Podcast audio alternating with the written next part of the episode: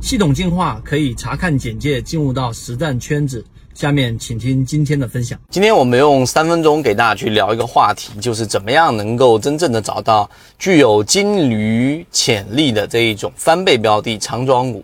很多人都想找到这样的标的，但实际上呢，忽略掉了一个可能大部分人都不去在意的问题，就是价值分析系统当中的它背后到底的行业板块属性是什么。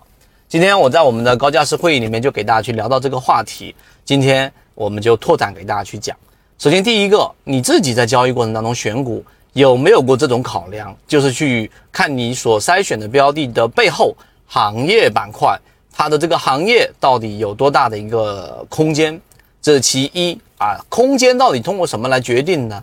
我们之前就说过一个最直接、最直观的一个方式啊，价值分析它其实没有大家想象中的那么复杂。它反而是一些很显而易见的原理，只是你并没有注意，那就是你所属的这个标的行业，它这个行业当中到底竞争是否激烈？有时候你会发现，你进入到一个行业，然后这个行业里面好像没有什么竞争对手，然后你买这上市公司又是一个我们所谓的这个看上去就是一个龙头的，但实际上没有竞争对手，说明这样的市场空间自然就不会大。真正没有被发掘的市场，你要知道钱。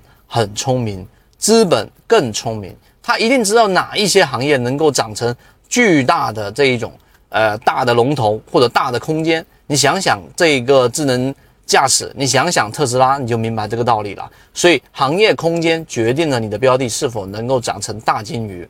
那在我们以往的自选鱼池当中，例如说水晶坊踩准的就是酿酒和消费，对吧？我们说的春风动力和我们说的这一系列的长庄股，它都是一个。踩准一个大的方向，例如说华兰生物，它为什么能走出长庄股啊？就是因为它所处的是生物制药、血浆提取的这样的一个大的一个空间行业，所以这是第一点。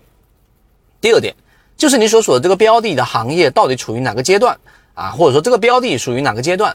是技术还未成熟，正处于上升阶段的，还是已经进入到成熟阶段的？这个分析没有你想象中那么复杂，在我们金鱼报，在我们圈子直播当中，在我们高价值会议里面，我都给大家去啊讲过了。那你就明白，其实它处于不同的阶段，它的这个操作的预期空间也是不一样的。